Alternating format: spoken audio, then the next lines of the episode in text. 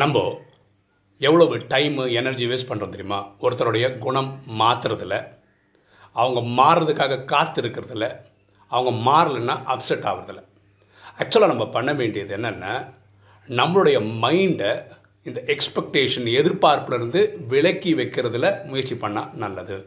Where there is expectation there is loss எண்ணம் போல் வாழ்வு.